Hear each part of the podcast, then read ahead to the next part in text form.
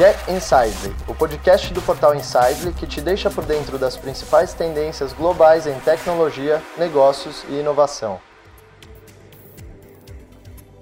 Bom, estamos aqui no nosso primeiro episódio do portal Insidely. Uh, eu sou o Felipe Santos, Head de Educação da Mosaic University, um dos fundadores do portal. Estou aqui com o Alexandre Dietrich, especialista de AI da IBM. Queria agradecer, Alexandre, por estar aqui Legal. com a gente. Obrigado. Valeu, tamo junto. É, estreando aqui o nosso portal. A gente vai falar um pouquinho de AI, fundamentos, quais as aplicações disso nos dias é, atuais, onde a gente já está utilizando isso e às vezes nem sabe por baixo dos panos. Então vamos começar já. Queria saber um pouquinho melhor do seu background, Ale. É, como é que você começou nisso em AI e principalmente como chegou aqui na IBM, qual que foi sua trajetória profissional? Ah, legal. Obrigado aí pela participação, poder estar juntos aqui, poder compartilhar aí com todos vocês aí um pouco do que, que é inteligência artificial, AI, desse boom todo aí que a gente tem por trás. Mas falando um pouquinho, né? Como é que eu vim parar nesse tema de AI, de inteligência artificial? Na verdade, eu tenho, estou completando esse ano 35 anos de TI. Ou seja, há 35 anos atrás, eu comecei a trabalhar, eu fazia engenharia e comecei a trabalhar como programador de computador para um grande banco na, na região sul do, do, Brasil. Depois eu mudei de curso de Ciências da Computação, me graduei, digamos assim, na área e trabalhei por 12 anos como programador, analista de sistemas, na época como a gente chamava, uhum. uh, administrador de banco de dados, entrei na área, gerenciei isso, soluções de client service, ou seja, fui mudando bastante, mas dentro uhum. da área banco. Até que um dia pintou a oportunidade de, de trabalhar na IBM e eu me agarrei nessa oportunidade e entrei na área de hardware. Vejam bem, nem sabia muito bem o que, que era, Sim. mas consegui uh, trabalhar com Unix, mas imediatamente me puxaram para trabalhar uma área nova uh, chamada e-business. Tá? Uhum. Já era uma grande transformação internet. Eu trabalhei dois anos nessa área como pré-vendas.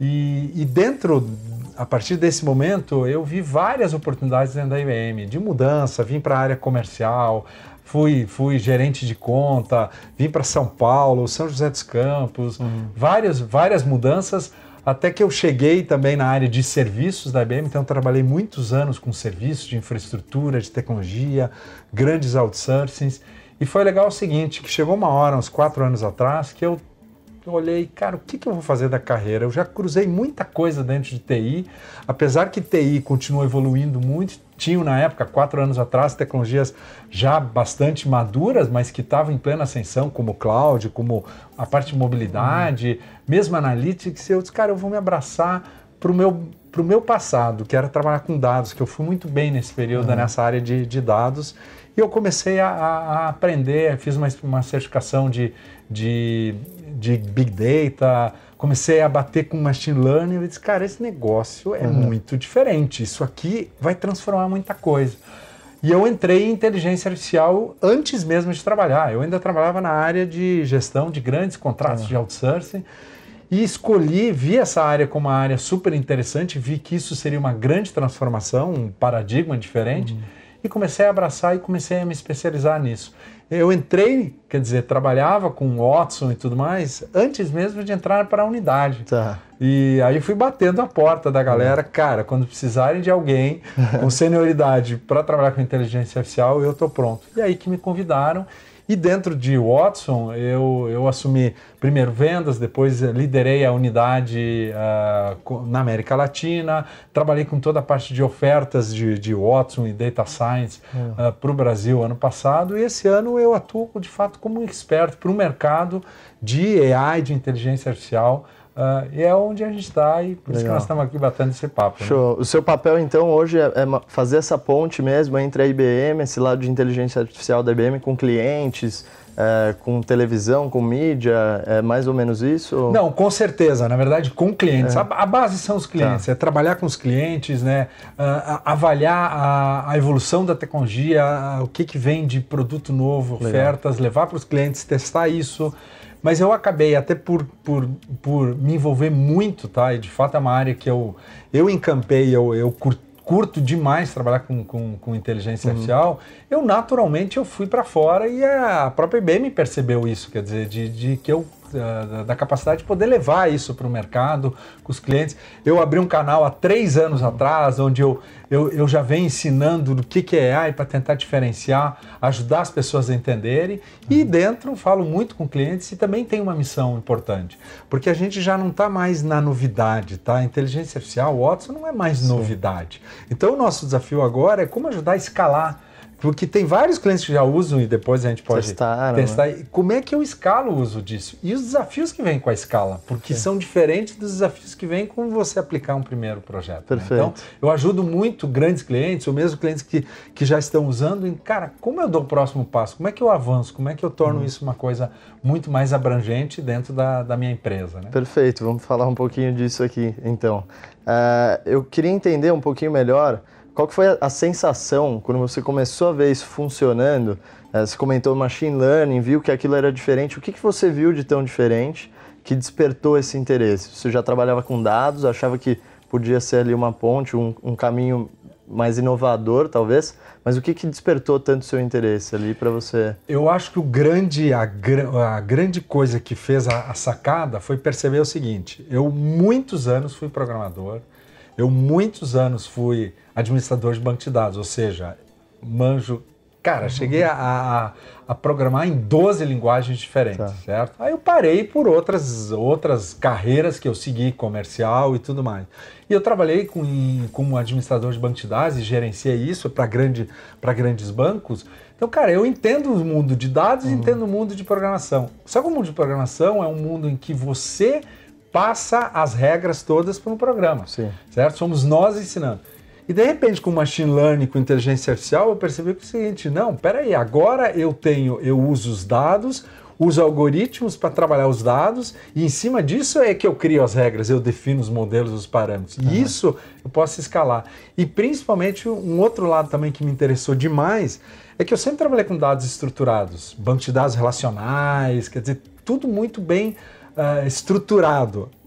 Só que o mundo que a gente vive hoje de não é informações é assim. não estruturadas, eu tenho agora uma tecnologia de machine learning, NLP, Natural Language Processing, que eu consigo tirar valor disso ali. Eu, eu consigo trazer uma coisa não estruturada estruturada. Então isso para mim mostrou, cara, isso aqui vai mudar tudo, uhum. porque a maioria dos dados são não estruturados. Eu não programo mais as regras e isso é uma mudança. Perfeito. E isso que me, me me é. encantou e me pegou, e a partir daí eu comecei a baixar. Legal. E não, eu quero entender esse negócio e meter a mão e aprender. Voltei a programar, comecei a aprender uhum. Python, que na época quando eu programava não, não, não existia. Tá? Então voltei a meter a mão na massa, todas as novas tecnologias e vendo essa transformação. Então hoje eu consigo entender muito bem o mundo tradicional de programação e o mundo Perfeito. que a inteligência artificial trouxe, principalmente aí calcada uhum. em machine learning, deep learning, Sim. né? Fazer uma rede neural dá, dá, uma te, dá um prazer muito grande Sim. você construir uma primeira rede neural e ver que que ele vai e reconhece uma foto de um gato, por Perfeito, exemplo, né? Então exato. super legal. Vamos né? falar desses fundamentos. Eu queria primeiro só talvez fazer uma distinção que eu acho que pode ser difícil para algumas pessoas que vão estar assistindo a gente da onde que vem esse inteligente? Como é que a gente faz para distinguir, às vezes, um programa que foi de fato programado para fazer uma tarefa específica ali, de um programa que de fato contém essa inteligência artificial? Como é que a gente consegue separar as duas coisas para saber se é uma AI mesmo hum, ou não? Tá. Eu acho que é legal a gente falar primeiro o que, que é AI, né? Perfeito. AI, inteligência artificial, na verdade, é um conceito que ele existe desde os anos 50, tá? Onde cientistas uh, renomados se juntaram para tentar ver como a gente poderia levar para os computadores, né? E olha, uhum. naquela época, Sim. né? Uh, uh, habilidades similares às que nós temos, habilidades de inteligência, cognitivas uhum. e tudo mais. Um desafio tremendo, tá? Mas a partir dali é que surgiu esse conceito de inteligência artificial. De lá para cá, muita coisa evoluiu, mas eu diria assim, nós ainda estamos muito longe de fazer com que as máquinas tenham a inteligência como a nossa, a humana. Uhum. Tá? O, agora, muita coisa evoluiu e principalmente o seguinte, o que, que, que, aconteceu, tá? Surgiram, óbvio, tem subcampos dentro da inteligência artificial, como a gente já, uhum. já comentou, machine learning, que tem vários tipos diferentes de, de algoritmos e formas de você trabalhar o aprendizagem da máquina, né? Uhum. O processamento de linguagem natural, a computer vision, que é visão computacional, uhum. a própria robótica não deixa de ser um braço de, de é. inteligência artificial, planejamento e esquedulagem, que é uma coisa que que nem se uhum. fala mais como se fosse inteligência artificial, mas isso é parte, sim. sim. Então são essas várias tecnologias que, que elas vêm e elas surgem.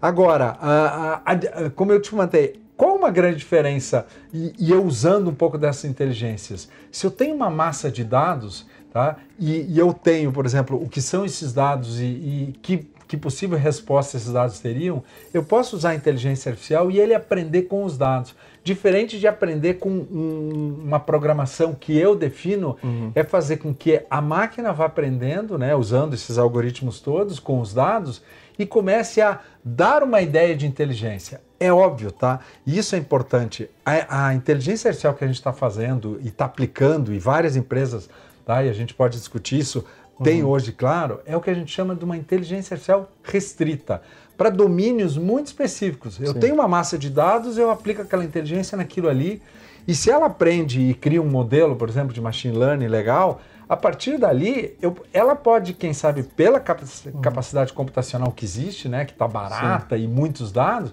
ela, quem sabe, pode fazer aquilo melhor do que nós humanos. Sim. Mas ainda é uma inteligência restrita para aquilo ali que eu ensinei.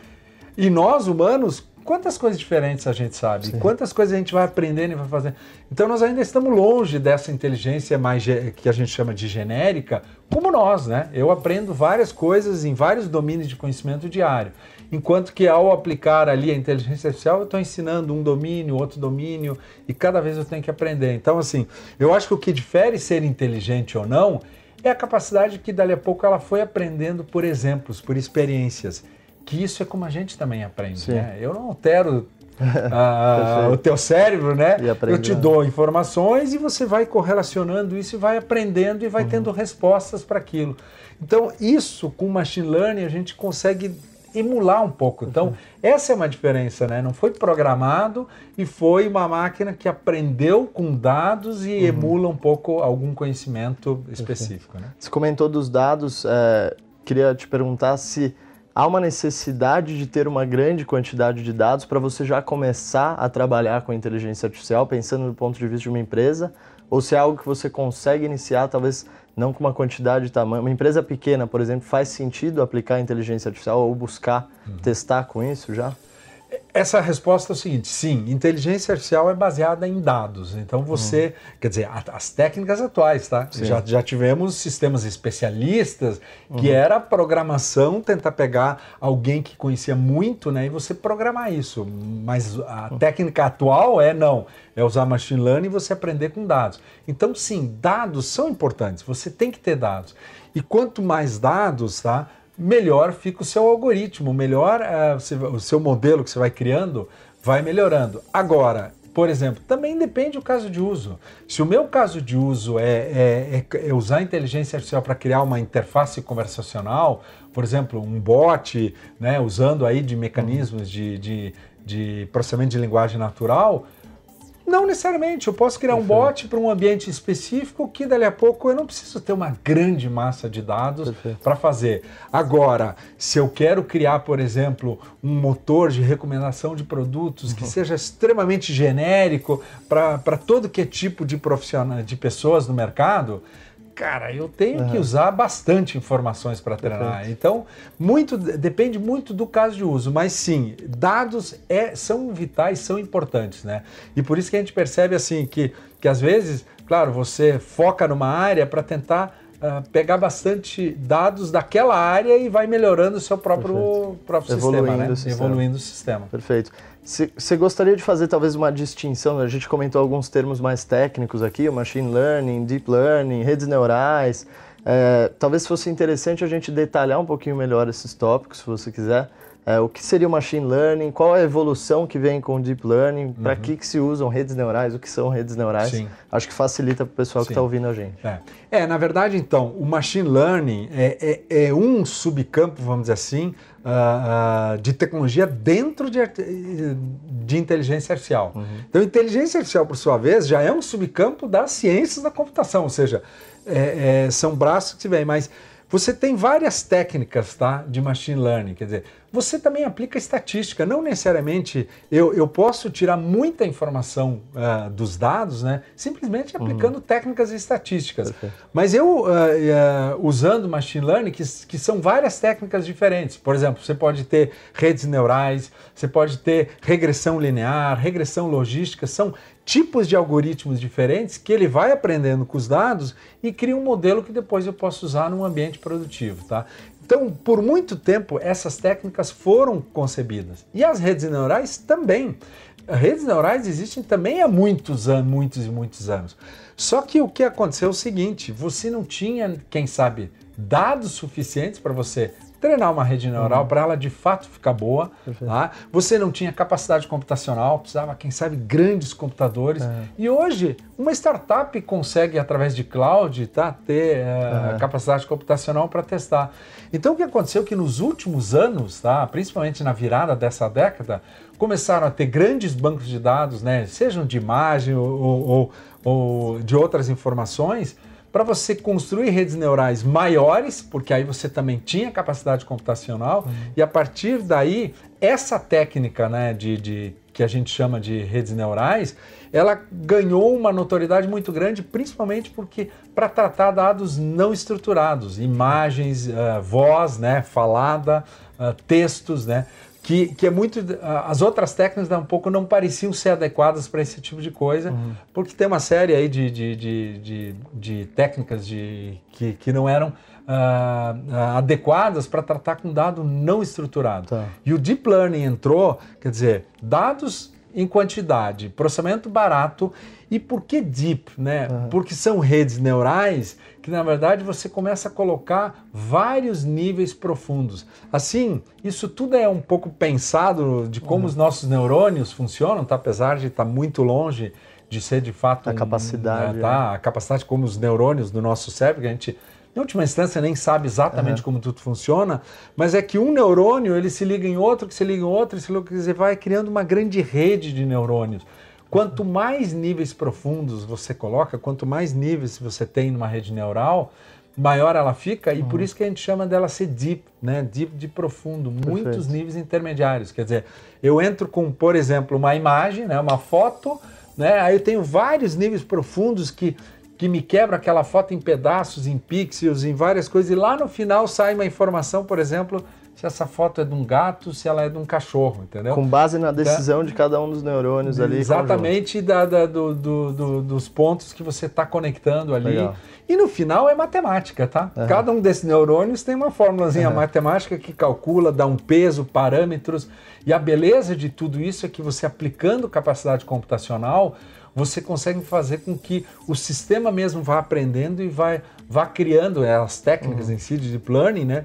Vão indo para frente, para trás, voltando até que eles vão chegando um nível tal de tá. parâmetros e coisa e chega a um modelo, vamos dizer assim, de acuracidade tal que a hora que se aplica em produção, num ambiente produtivo, você uhum. tem uma, uma acuracidade super alta. Né? Perfeito. Né? Então é uma evolução aí de várias técnicas até chegar Legal. ao deep learning que de fato tem sido muito disruptivo, principalmente nesse momento. A distinção então entre o machine learning e o deep learning, na verdade o deep learning é apenas uma evolução, né? Você trabalha ele em mais camadas. Na verdade, assim, eu não é. diria evolução. Deep é. learning é uma técnica, tá. redes neurais são uma das técnicas de machine learning. Quer tá. dizer, deep Perfeito. learning está contido é uma em machine categoria learning. Interna. É uma categoria interna mas que ganhou muita, muita notoriedade e resolveu muitos problemas, né? Perfeito. Você levanta uma foto hoje no, no uhum. Facebook ele já automaticamente Exato. já te reconhece. Por quê? Porque tem redes neurais por trás que você foi treinando elas até te reconhecer. Então, se usou muito, mas continua se usando uh, a árvore de decisão, uh, rainforest, uh, várias técnicas, várias técnicas distintas. porque depende da situação. Tá. Então o cientista de dados, né, alguém que, que de fato vai olhar, ele vai olhar o problema, ele vai ler os dados que ele tem e ele vai definir quais são Perfeito. os o algoritmo melhor para ele utilizar, que técnica ele usa para resolver aquele problema, tá? Perfeito. E às vezes ele até compara, usa mais de uma técnica e cria um que a gente chama um ensemble, né, algo que que ele junta várias técnicas para ver qual delas ali sai, Faz qual modelo sentido. melhor sai o melhor resultado para o problema que ele está aplicando. Show. É, agora a gente já tem uma visão um pouquinho mais fundamental, consegue entender um pouquinho melhor. Mas antes de entrar nos cases, de fato, que vocês estão fazendo, que você conhece bem, é, eu queria que você explicasse assim, por que, que a inteligência artificial pode de fato ser vista como um catalisador para gerar novos modelos de negócio, para que startups possam criar, às vezes, é, modelos de negócio que a gente não conseguia imaginar antes. Quais são as características que a gente de fato consegue ver como catalisadoras para a gente utilizar isso em negócios? Tá. Na verdade é o seguinte, esse é o ponto, tá? Uhum. Isso aqui não é tecnologia, gente. No final do dia é economia, tá? O que, que aconteceu de fato nesses, nessa década, digamos assim? Uhum. Uh, fazer uma predição usando machine learning, técnicas de machine learning, deep learning, tá? E, e compondo aí com, com computer vision, NLP, todas as demais coisas, ficou muito barato. E toda vez que uma coisa fica muito barata, o que, que acontece? Se usa mais e automaticamente você chama atenção e transforma a coisa. Então, o que, que aconteceu é o seguinte: hoje a gente, a gente não consegue imaginar tudo isso, mas uh, fazer. E aí, predição: o que, que é predição? É você pegar um conjunto de dados que você tem e tentar aplicar um modelo e dali sair um dado que você não tenha. Tá? Vou dar um exemplo muito simples. Uhum. Tá? Eu olho para o céu, vejo que está com nuvens, eu sei que é verão, eu junto três, quatro informações e chego à conclusão, cara, vai chover hoje. Uhum. Isso é uma predição, né? Uma Perfeito. coisa, uma maneira simples de, de fazer isso. E eu tomo a decisão. Se eu vou, se eu saio agora, carrego um guarda-chuva, uhum. não. Não importa. Mas predição é isso. Isso ficou muito barata. De uma maneira que, a, a, com máquinas, com computador, com algoritmos, eu não preciso analisar três ou quatro informações. Nós humanos somos muito ruins para fazer uma predição de alguma coisa, porque a gente não consegue correlacionar mais do Sim. que quatro, cinco informações. Só que as máquinas conseguem correlacionar, quem sabe, milhares de informações. Então você consegue criar modelos preditivos, seja para reconhecer uma fala que eu estou te falando, isso por trás tem um modelo preditivo. É, uma pergunta que alguém faz, você faz uma predição, um modelo preditivo. Uma imagem que eu passo, eu consigo fazer. Você consegue resolver tantos problemas diferentes hoje com o modelo preditivo, com uma coisa que está baixando o custo, isso quer dizer que vai transformar.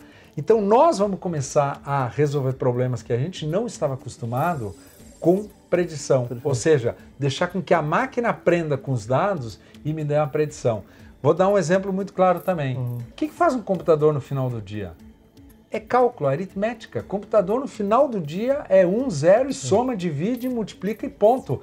É aritmética. Só que a gente transformou quase muitos problemas do mundo hum. em que lá no final está fazendo aritmética. Nós estamos gravando um vídeo aqui, esse vídeo vai estar num portal que tem um site só que tudo no final é um problema de aritmética uhum, que o perfeito. computador vai resolver. Da mesma maneira, você consegue com essas técnicas todas fazer de maneira muito barata, tá? Então, economicamente está ficando barato. Perfeito. Por isso que muitas empresas, e principalmente as empresas que vivem uma transformação digital ou que já nasceram digitais, o que, que elas perceberam? Pô, eu tenho um mundo de dados. Uhum. Então eu aplico essas técnicas e esses dados me dão as preferências do cliente, o que, que vai, o que, que eu ofereço, e você cria novos modelos de negócio. Então, se usa inteligência artificial hoje, não só para resolver problemas que já existem, não, mas Sim. quem sabe peraí, cara, eu posso criar um produto novo. Você escolhe, você não nem imagina, né? Você uhum. usa um, um, serviço de streaming, é. acha que está escolhendo o filme, na verdade, 75% dos filmes que você assiste, na verdade, foi recomendado pelo próprio serviço de streaming. É. Você não se dá conta disso que uhum. a inteligência artificial já está já está te recomendando filme, está te recomendando o caminho que você faz para chegar em casa, está te recomendando tá, um serviço de, de, de, de carro, de locomoção. Você não percebe, uhum. mas tudo isso foi feito por quê? Porque existem modelos preditivos por trás que trabalhadores estão fazendo. Exato. Então isso é disruptivo, tá? E todos, na verdade, inteligência artificial vai estar tá em todos os processos, em várias etapas, onde você tiver que tomar uma decisão, entender um dado, tudo mais, você vai ter um pouquinho de inteligência artificial te ajudando Perfeito. naquilo ali. É, a gente estava comentando aqui antes até que é, você acaba ficando sem o Waze e hoje você já se sente um dependente por não saber o caminho, né? É. E na verdade por trás você tem algo ali otimizando tráfego, quanto tempo vai demorar para você chegar. Até as pesquisas do Google acredito que utilizam também algum sistema ali de inteligência artificial para te indicar as melhores páginas. Então, Totalmente, exato, tem. É. Tá? E assim, é, um comentário, por exemplo, o Waze, o que, que o Waze faz? É uma máquina preditiva. Ele te dá uma predição uhum. de quanto tempo você vai levar para chegar em casa. Exato. Mas quem toma a decisão? Quem acelera uhum. o carro? é você. Então, Ainda, esse né? é um grande uso. Exatamente. Essa é a diferença do carro autônomo. Uhum. Mas esse é um grande uso que você tem da inteligência artificial. Perfeito. Que você pode usar ela para aumentar a capacidade dos humanos. Então, cara, a gente, na maioria, todos nós estamos, quem sabe, dirigindo melhor, tá? Uhum. Uh, uh, em São Paulo, na, nas cidades em si, porque eu estou usando um, um, sistema desse. Sim assumindo que ele não tem viés, tá? Então, deixando claro, uhum. né, que ele não está te induzindo porque há um interesse de passar uhum. na frente de um posto de gasolina Perfeito. que está fazendo propaganda, mas vamos assumir que não. Uhum. Mas eu poderia estar tá aumentando a minha capacidade.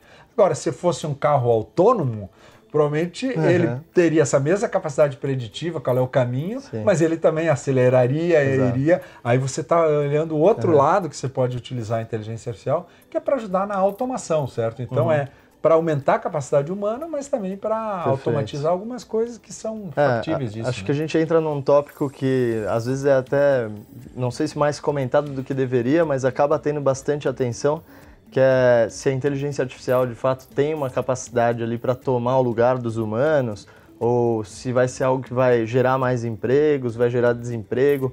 É, como é que você vê isso? Você acha de fato que vai ser algo que vai elevar a nossa capacidade e facilitar o nosso trabalho? Você acha que existe a possibilidade de que eles façam o nosso trabalho? Como é que você vê isso? Na verdade, eu acho que esse tema é super importante e a gente tem que conversar e tem que falar uhum. com ele. Sim, a inteligência artificial pode ajudar, né, vai ajudar muito em capacidade de predizer, encontrar informações, correlacionar, até porque nós não estamos conseguindo. A gente vive um mundo de dados digitais que, que a gente não consegue lidar. Exato. Quantos e-mails você consegue ler num dia? Se você tem que tomar uma, uma, decisão, você dá um pouco toma a decisão olhando três ou quatro informações, quando na verdade, quem sabe, você precisava olhar 100 informações. Uhum.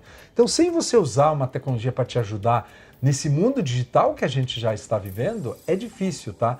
Agora a questão é, essa capacidade da inteligência artificial hoje, ela, ela substitui totalmente funções por completo? Não, na verdade, assim, ela substitui tarefas. A gente faz inúmeras tarefas num dia. Eu mesmo, tá? Você, qualquer um de nós aqui, faz inúmeras tarefas. Algumas dessas tarefas a inteligência artificial já pode hoje fazer, quem sabe, até melhor. Só que se ela fizer, fizer melhor uh, e, e, fizer bem, pô, vai me sobrar mais tempo para, quem sabe, fazer outras coisas e fazer, quem sabe, novas perguntas. Isso é uma coisa interessante, tá? A máquina é muito boa para dar as respostas, Sim. mas somos nós, humanos, os criativos, é que pensamos e bolamos e criamos novas perguntas. Então, assim, eu vejo assim, a inteligência artificial, ela vai, a, vai a, substituir tarefas específicas, vai. Eu hoje eu tenho uma inteligência que consegue ler dados não estruturados, imagens, fotos, uhum. ler textos, será valor. Claro que isso parecia ser uma atividade totalmente humana, né? Sim. E agora a máquina consegue fazer. Mas, uh, por outro lado, tem uma série de coisas ainda que estão muito longe. A inteligência que a gente tem hoje, ela, ela, é, ela é, como eu disse, ela é restrita, ela é uhum. narrow uhum. para um conjunto de, de um domínio sim. de conhecimento que eu ensino. Agora, pode afetar sim tarefas. Se você tem profissões que dali a pouco a, usa muito pouco da nossa capacidade cognitiva de raciocínio, é simplesmente olhar alguma coisa e dizer, ah, isso é preto, isso é branco, isso é assim, uhum. assado essa, essas funções provavelmente podem sim ser afetadas. Por outro lado, como eu falei, quanta coisa não vai ser criado? Uma vez, se eu dirijo melhor, pega o caso do Waze, uhum. né? Se eu saio às escuras em São Paulo e isso me leva uma hora para chegar, e se com o Waze eu levo 10 minutos a menos, cara, são 10 minutos da minha vida todo dia que sobrou tempo para eu pensar, criar, fazer, consumir e que pode estar gerando economia de um outro lado, uhum. entendeu? Então eu acho que Perfeito. Sempre quando a gente viu esse, é, é, essas revoluções tecnológicas, elas são disruptivas, principalmente para aquelas profissões onde a tecnologia bate um pouco direto. Uhum. Mas, em compensação, para a economia como um todo, elas é, geraram valor para a economia. E, uma vez gerando valor para a economia, novas, uh, novas profissões surgem, novas, novas necessidades surgem, porque o ser humano é muito criativo Perfeito. e evolui muito. Uhum. Né? Boa. É, em relação a. Hoje a gente tem de fato uma inteligência que é mais restrita, tarefas específicas, isso ficou super claro. Tem algumas pessoas que se preocupam é, com a possibilidade da gente ter de fato uma inteligência geral, é, que vai replicar mesmo a nossa capacidade de pensar, emoções, etc. Elon Musk, muita gente comenta Sim. que ele tem medo mesmo da inteligência artificial. Você acha que é algo que a gente deve pensar? É algo que está muito distante? É, você vê como uma possibilidade da gente chegar lá, de fato, uma máquina pensando como nós? Eu acho que sim, a gente tem que pensar. Eu uhum. acho que esse é um tema extremamente sério e nós temos que, que levar ele a sério e entender. Eu acho que ele não pode ser levado pelo medo e uhum. recuar. Eu acho que sim. isso, eu acho que a gente tem tantos problemas, né? Até pelo mais urgentes, mais né? urgentes e que a inteligência artificial pode ajudar, mesmo ela sendo restrita, mas uma vez treinada, ela pode ser super importante. Mas eu acho que a gente tem que olhar sim, tá? Eu acho que a gente uhum. tem que entender muito bem a tecnologia para ter uma inteligência genérica que possa ser igual à inteligência humana ou então uma super inteligência uhum. que possa superar a inteligência humana, criar outras inteligências, essa tecnologia ainda não existe. Ela está. Tá, uh, empresas buscam, empresas fazem, vão uh, pesquisa, universidades, mas ainda não existe esse tipo Sim. de tecnologia. Elon Musk comenta isso, ah, claro, não pode cair, é óbvio, né? Sim. Mas de fato é como uma arma, né? A arma na mão de uma pessoa má é um problema. A inteligência Sim. artificial na mão de uma, uma pessoa má vai ser um problema. Então, uhum quero dizer com isso é que o problema somos nós humanos, né? Também não podemos jogar para a tecnologia o problema, né? Uhum. Se nós soubermos usar a tecnologia corretamente e adequado, e aí sim com, com transparência, com critérios, com confiança, sim. investindo, e acho que é importante, tá? As empresas de tecnologia, a IBM, obviamente, está inserida nesse contexto, né? Uhum. Uh, terem essa preocupação para que essa tecnologia seja usada de maneira e evolua de maneira adequada uhum. é importante. A gente pode chegar. Eu acho que a gente vai chegar muito perto disso. Tá. Mas eu também acredito numa coisa, tá? Nós também evoluímos muito como seres humanos. Uhum. O ser humano evoluiu muito, né? Quem era o Homo Exato. sapiens lá no início e quem é o Homo sapiens hoje? Então a gente não pode imaginar só o fato de que a inteligência vai evoluir e nós humanos vamos estar na posição de 2019. Nós também vamos evoluir. Quem era você há 10 anos atrás, uhum. quem era seu pai, quer dizer, a gente evolui muito também. Perfeito. E em velocidades. Então, acho que a gente tem que comparar é, se daqui a 20, 30, 40, 50 anos tiver uma genérica, o humano também não vai ser mais o mesmo, ele também vai ter evoluído. Tá? Mas Legal. sim, acho que temos que levar muito Legal. a sério esse assunto. Mas também não podemos nos alarmar e recuar e achar que é com isso, uhum. então temos Perfeito. que parar e. Não, eu acho que é o contrário, acho que tem muitas coisas benéficas que a gente tem que explorar da inteligência artificial. Perfeito. Eu acho que talvez tenha um fundamento interessante que a gente possa comentar. Você comentou em relação à questão da arma, que uma inteligência artificial na mão de pessoas ruins talvez acabe se tornando ali uma inteligência ruim, algo do tipo. Uh, você consegue treinar as inteligências de maneiras diferentes, né? Com dados supervisionados, não supervisionados. Você pode comentar um pouquinho, assim, qual a diferença, como é que isso impacta ali, o que, que a inteligência artificial vai absorver trabalhar? É. Não, super legal. Até pelas técnicas que a gente usa hoje, está uhum. dentro de machine learning, a gente classifica principalmente tá, em três, é, tá. três formas de você uh, ensinar, vamos dizer assim, a máquina. Tá? A primeira delas, e é a que mais é utilizada tá, uhum. hoje, tá, mais de 80% é utilizado, é o machine learning supervisionado. O que, que significa essa palavra uhum. supervisionado? Uhum. Supervisionado por humanos apesar de você não estar programando regras, mas são os humanos que estão controlando os dados, que estão uh, gerenciando isso e ensinando a máquina através de dados que eles sabem, dados corretos, adequados para aquele problema. Então, o machine learning supervisionado é o que mais tem se utilizado e, vamos dizer assim, tem o controle dos humanos, uhum. claro. Tá? Segu a segunda técnica seria uma técnica de machine learning não supervisionado. Deixar uhum. a máquina sozinha absorver. pegar os dados e absorver e tudo mais. Qual o problema disso? Tá? É, é de fato uh, a máquina sozinha, mas se aquele dado foi gerado por gente maliciosa e tudo Exato. mais, então não dá para você não ter uma curadoria, tá? que a uhum. gente chama, que é um termo que está ficando Sim. um pouco comum, né? uma curadoria para cuidar dos dados para usar no machine learning supervisionado. Agora, tem técnica sim, se eu sei que aquela massa de dados foi gerada de maneira adequada e tudo mais, eu posso tentar encontrar insights é. uh, em uma base que eu não sei, porque a uhum. gente não consegue uh, correlacionar informações, uhum. usando técnicas de machine learning não supervisionado. Tá. Se usa muito. Legal. Na verdade, quando você está recomendando um produto, uhum. alguma coisa, né?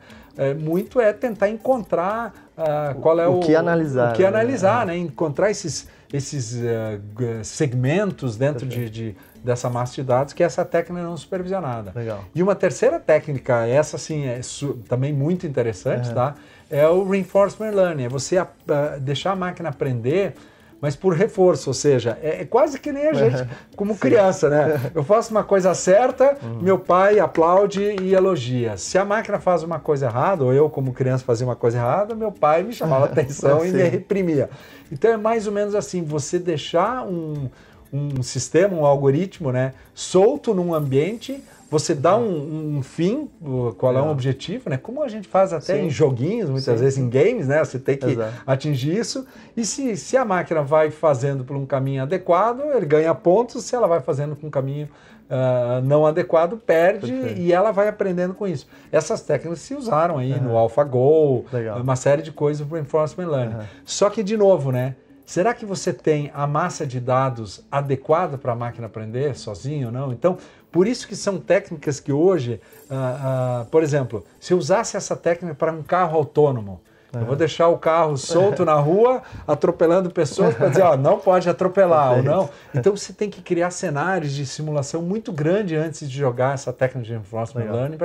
Mas com certeza essa técnica vai evoluir muito e ela vai nos ajudar um pouco para o lado genérico, porque a gente aprende assim. Legal. A gente aprende um pouco pelo certo e errado, bato a cabeça, aprender com os próprios erros, né? Uhum. Então, se eu não deixar a máquina aprender sozinho, como é que ela vai aprender com os erros se tudo isso é supervisionado?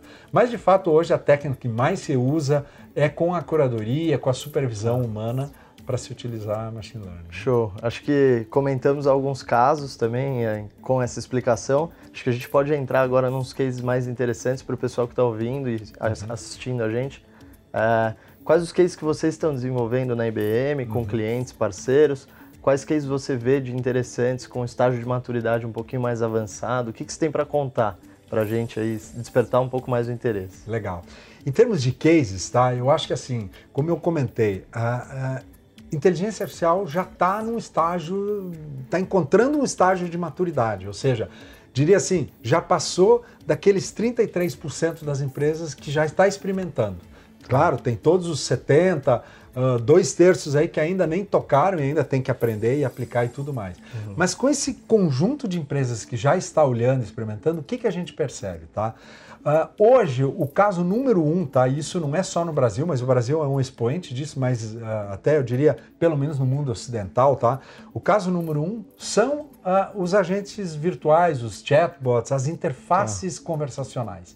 Tá? Isso de fato está sendo uma transformação e um uso muito abrangente. Eu uhum. já falo de alguns casos para exemplificar Legal. um pouquinho mais. Tá? O segundo ponto que mais tem se usado tá? e também uh, vem crescendo é como é que eu posso usar a inteligência artificial para otimizar pro, uh, processos, tá? Uhum. E aí eu até diria assim, casado todo o lado da inteligência artificial para entender dados não estruturados, processos sempre partem de, de documentos, é. contratos, é. tudo isso Legal. escrito em português, em linguagem natural. Sim. Como tirar valor disso? Quem sabe predizer, encontrar, compreender aqueles dados e quem sabe até juntar isso com automação de, de, é. de processos e tudo mais. Tá? Agora, já vem se usando muito, e aí dentro do campo até analítico, né, em cima de dados não estruturados, modelos preditivos para ajudar na tomada de decisão, para recomendar um produto, uhum. para encontrar uma fraude, um risco, recomendar alguma coisa diferente, uma manutenção que tem que ser feita de um uhum. produto, ou seja, você aplicar uh, machine learning, análise preditiva bastante. Então, Legal. dentro desses três grandes modelos, deixa eu falar um pouquinho do, do que mais, uhum. uh, quer dizer, mais tem se usado e tem visto e é visível isso na mídia, tá até as interfaces conversacionais, ou seja, que começou, até o nome uhum. popular é chatbot, né? Quer dizer, um, ah, um robozinho de chat de perguntas e respostas. Eu diria que chatbot foi lá no início, quer dizer, você ter perguntas e respostas muito rápidas. Hoje, se você conhece a, a Bia do Bradesco, né? Bradesco Inteligência Artificial, a Bia é um assistente virtual para o cliente. A Bia, uhum. hoje você transaciona, quem é cliente do Bradesco, cara, transaciona uh, com o banco informações sobre conta corrente, sobre crédito, tudo diretamente pela Bia. E a Bia, onde está a Bia? A Bia está no web, a Bia está no, no, aplicativo mobile do banco, a Bia está via WhatsApp, eu posso, a Bia eu posso uh, teclar e conversar com uhum. ela em linguagem escrita, mas eu também posso falar. Da, a Bia vai vir para o call center, a Bia está, uhum. se eu quero ir na Lola Palusa, eu posso perguntar Sim. com a Bia, ou seja, se tornou um grande canal virtual. Isso é uma jornada. Começou como um assistente virtual. E por que, que eu uso a palavra assistente? É assistente para os uh, gerentes, né? As, o, o, os funcionários do banco, né? Assessorar os funcionários para que os funcionários pudessem atender melhor os seus clientes. E hoje a Bia é diretamente um agente Legal. virtual, ela atua diretamente. Então, é, um exemplo, e assim, nós temos o, o Banco do Brasil, o Banco Original, uhum. uh, nesse segmento muito forte, tá? De, de, de, de, bancos que utilizam muito essa parte de interfaces conversacionais. Agora, deixa eu te mostrar um. Você conhece, uhum. você conhece o T-Cross, o Jetta, uhum. o Virtus da Volkswagen? Você sabe que esse, eh, esses carros, quando você adquire eles, você pode baixar uh, um aplicativo, né? Você compra o carro, você pode baixar o aplicativo do, do, do, carro, da minha Volkswagen, e lá dentro você tem o um manual cognitivo, Perfeito. certo? Por que isso? Quer dizer, nós indivíduos somos digitais já, certo? A gente olha redes sociais, faz tudo. Só que se eu tenho um problema no carro, o que, que eu tenho que fazer?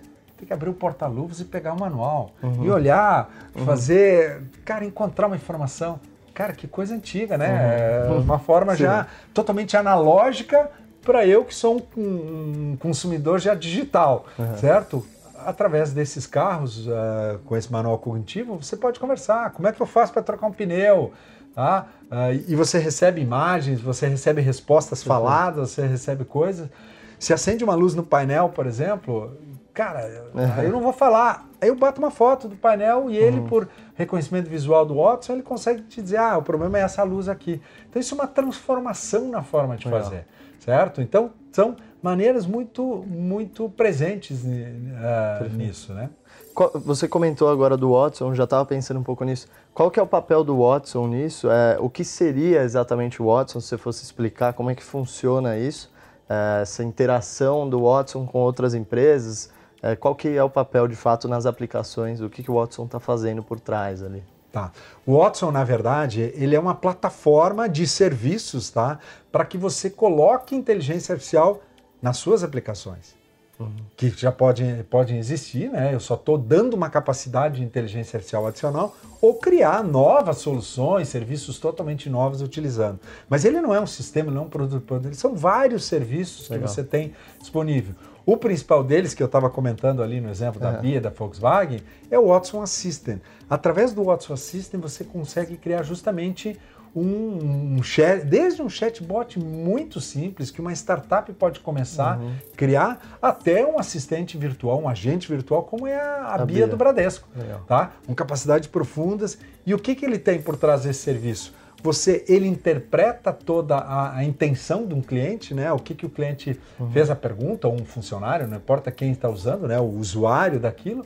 Mas na verdade tudo isso passa pelo sistema do cliente, né? Da, da empresa uhum. que, que usa o Watson. E ela uhum. usa o Watson para interpretar isso. Perfeito. Ela usa o Watson para entrar na conversa com o cliente. Mas quem dá cara você não escuta na propaganda do, do, do, do, Bradesco, você não vê lá o Watson. Uhum. Você fala com a Bia. Porque a persona, de fato, que o Bradesco Legal. leva para o cliente final é a Bradesco, é a Bia. Só que a Bia se utiliza do Watson. A Bia, para interpretar a conversa que um cliente quer, ela usa do serviço do Watson. Legal. Seja o Watson Assistant, seja o Watson Discovery, por exemplo. A Bia tem todos, todos os manuais, procedimentos, toda a base de conhecimento dos produtos financeiros é. do banco estão carregados lá dentro. Aí você usa um outro, um outro serviço chamado Watson Discovery, que é quase como você emular uma, uma memória, né? Uhum. Com, com documentos, com informações, e você poder recuperar isso. O manual cognitivo do Virtus, da, da uhum. do T-Cross também estão dentro do Watson Assistant. Legal. Então são serviços que você usa para, por exemplo, construir um agente virtual, um assistente virtual. Tem um outro lado, por exemplo, eu quero analisar documentos, eu quero tirar de um documento. Eu tenho um documento que está escrito São Paulo.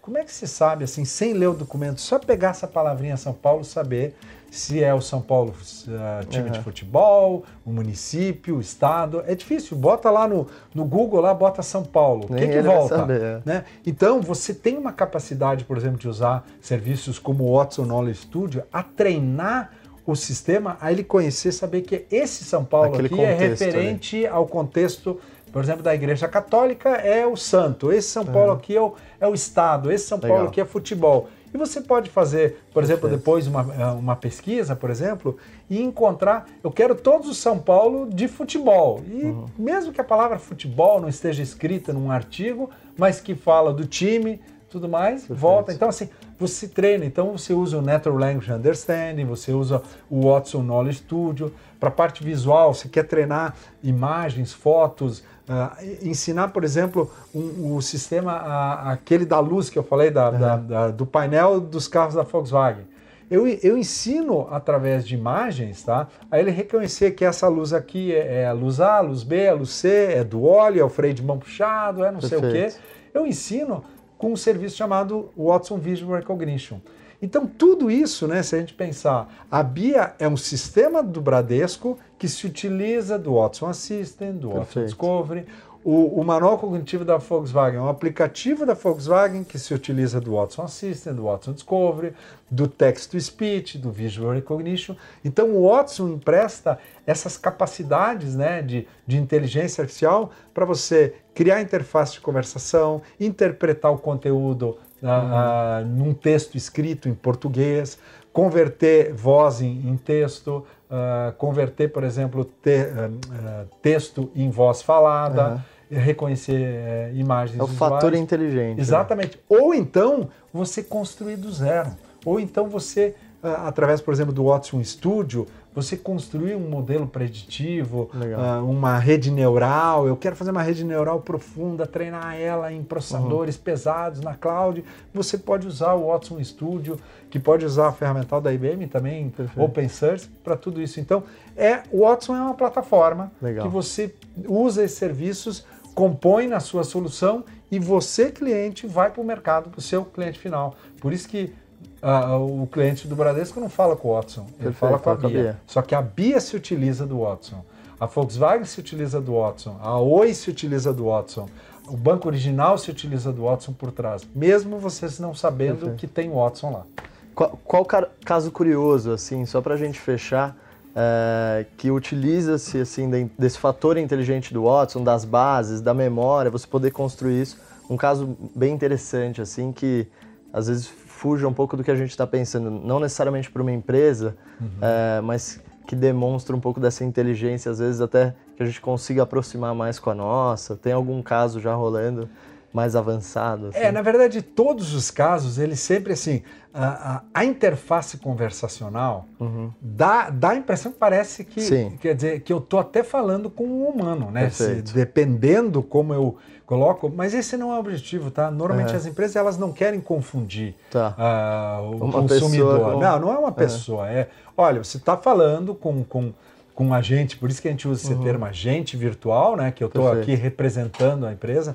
Então, esses de fato são casos bastante, bastante interessantes, né? Isso chama muita atenção, porque dá, dá, dá parece que eu estou conversando com um humano, mas não é. Tá? Agora, por exemplo, deixa eu te contar dois casos que você vão olhar assim, cara, mas isso, isso é inteligência artificial? É. Uhum. E, e, porque é fácil a gente falar de um banco que, de uma certa forma, já. Qual é o produto de um banco em última instância? Acaba sendo digital, né? O dinheiro, ele, ele, ele já é um bit é, byte, né? Mas vamos pegar uma empresa que não tem nada a ver com isso, por exemplo, uma empresa como uma Gerdau, uma uhum. empresa que faz aço. Aço é um produto mais que milenar. Uhum. As espadas são de aço uhum. e o conceito é você derrete lá o ferro e coisa, faz e faz uma espada de aço. Esse conceito ainda é aplicado hoje, até hoje, na Gerdau, na, na siderúrgica e tudo mais. Então, quando você olha para esse tipo de indústria, você diz, cara, mas isso aqui é uma indústria, não, não é uma indústria digital. É fácil pensar aí num comércio eletrônico, né, num, numa fintech que usa inteligência artificial. Cara, a Gerdau, ela só que ela trabalha, por exemplo, com muito texto, documentos e coisas. Uhum. E um cliente, por exemplo, quando quando quer fazer um chassi novo, vou lançar um carro novo, uma, uma, uma automotiva aí, vai uhum. lançar um carro novo no mercado, precisa de, um, uma, de uma liga, um chassi específico, muito no detalhe. Tudo isso vem escrito em português. E o que acontece é gente tendo que ler de um lado a especificação, ficar lendo manuais, buscando procedimentos e comparando para poder chegar e fazer uma proposta disso daquilo. Isso levava duas semanas. Tá. Hoje, com a ajuda do Watson, todo esse entendimento de linguagem natural que foi treinado e tudo mais, eles voltam com uma resposta em horas. Tá. Ou seja, aí você vai dizer, caramba, otimização, cara, uma otimização, processos assim profunda. Então, quantos casos tem? A, a busca legal, sabe o uhum. que faz a busca legal? A busca legal é uma startup que ela saiu dentro de uma empresa chamada Sistax, que dá todo um suporte, vamos dizer assim, tributário para as empresas. E você sabe que tributo no Brasil é complicado saber qual é a alíquota, Exato. quanto custa, quanto vai. Eu estou vendendo de São Paulo eh, macarrão, parafuso para o estado de Minas Gerais, venda ao atacado. Gente, saber a alíquota tributária que você tem que aplicar é um trabalho complexo. Uhum. Então, uma pessoa normal, ela tem que ir aonde? Tem que ir na Secretaria da Fazenda de São Paulo, lá, ler coisa para saber qual é a alíquota. A busca legal fez o seguinte: ela, é, ela criou um sistema usando o Watson. Uh, ela lê, lê, todas as secretarias das fazendas dos estados, lê todos os dias a, a, as normativas que saem, captura, em, isso tudo está escrito em linguagem natural, captura isso aqui, pega as informações do tipo de produto manual, coloca isso num grande banco de dados e depois ela botou um assistente virtual na frente que eu, como consumidor, eu vou lá e coloco assim, quanto é o é. macarrão, venda São Paulo para Minas Gerais, quanto é a alíquota? E ele simplesmente me volta, ó, tá aqui a alíquota, é esse o procedimento, esse é o número. Estamos usando sem nem saber. Cara, sem usando. saber, isso tudo é inteligência artificial, porque Legal. isso não é mais um trabalho Muito necessariamente bom. humano, que simplesmente tinha que ler e extrair informações, hoje você faz com inteligência artificial e você conecta o mundo, por isso eu digo que você conecta o mundo do do que a gente chama do back office, né? Uhum. Uh, de processos, de normativas, Sim. de coisa, com o mundo do front office de uma interação direta com o cliente ali. conversacional. Então parece que você está conversando lá com o, T, o T1 da, da, da, uhum. da busca legal para perguntar uma alíquota, mas por trás tem toda uma solução que leu de um lado, uhum. cruzou, cruzou Perfeito. e te deu usando vários aspectos de inteligência artificial para isso. Show. É, acho que ficou perfeito todos os esclarecimentos aí, os fundamentos, casos de uso. É, quem ainda não se interessou, não sei como. E queria deixar assim você finalizar da forma que você achar melhor, se tiver alguma mensagem que queira passar, é, tanto em relação aos ouvintes aí, ou em relação à inteligência artificial, se achar que faltou algo, para a gente poder fechar. Legal. Eu acho o seguinte, hoje, tá, o que a gente tem, tem explorado muito e a gente tem percebido muito, tá, e eu pessoalmente também uh, uh, venho trazendo essa visão aí, seja dentro da IBM com os clientes, é a gente tem, tem uma coisa fundamental, tá? É entender o que é inteligência artificial. Esse, esse eu diria assim, esse é o primeiro ponto específico. Todos têm que entender. Se alguém vai trabalhar com isso, é importante entender para poder saber como aplicar e como fazer. Se alguém vai ser afetado por isso, tem que entender até para saber como pode tirar proveito disso. Como é que eu, eu, eu uso inteligência para me ajudar? Então, eu acho que entender o que é inteligência artificial, eu acho que todos têm, têm que buscar isso. A partir daí é o seguinte, é uma segunda fase, uma segunda onda, tá? Uh, e isso eu coloco em termos de onda, é Tá bom, como é que eu aplico? Como é que eu começo? Qual é o meu primeiro projeto? Como é que eu faço isso acontecer? Isso é fundamental, porque não tem nada pronto, de fato assim, pronto. Tem, tem uma curva de aprendizado, saber se tem os dados, não tem os dados, treinar, aplicar, deu certo, não deu certo, vai melhorando com o tempo, uh, evoluindo, fazer um projeto, dois projetos. A partir daí, quer dizer, aplicado, a gente pode dizer assim que às vezes uma empresa, agora ela, ela entendeu mesmo como uhum. isso funciona, entendeu? Não só na cabeça das pessoas, mas na prática, pô, agora eu quero escalar isso. E aí vem essa essa terceira onda. Como é que eu faço isso não um projeto aqui, outro projeto ali? Como eu boto isso como um grande diferencial competitivo? Como eu melhoro a minha relação com os meus clientes dando esse tipo de interface? Como eu otimizo meus processos? Como eu crio novos modelos de processo? Ou seja, vem o desafio da escala, uhum. que também vem com seus problemas, que você também tem outras áreas. Né? Eu tenho uma arquitetura de dados, eu tenho uma estratégia de dados, tá? eu consigo explicar todos os resultados que as inteligências artificiais estão me dando, vem outros desafios. Mas, de novo, não se apegue aos desafios da escala sem é. ter entendido primeiro e principalmente aplicado e começado. Então, Testar. é uma tecnologia que, na verdade, todos podem usar, e aí é literalmente, por exemplo, na cloud da IBM, IBM Cloud, você, todos os serviços do Watson, você tem uma camada free. Uhum. Você pode testar, fazer ad eterno. Tá. Ad eterno, você, ao longo do mês, você usa, se você não, não atingiu essa camada uh, onde entra uma parte de cobrança free, você pode criar um bot, uhum. até 10 mil chamadas por mês. Tá. Para você fazer um bot. Sim. Isso é muita coisa, para prototipar, fazer, dá para fazer. Isso Sim. dá para, às vezes, até entrar em produção antes mesmo de chegar numa camada que eu pago. Então, por isso que eu digo, é uma tecnologia que que todos podem utilizar, todos os serviços têm essa camada free, então não tem por que não entender e não aplicar. E vamos deixar o problema da escala uhum. para um passo um pouco mais ali adiante, mas o negócio é começar e fazer, né? Show, muito bom, obrigado, Legal? Alexandre, valeu. Valeu.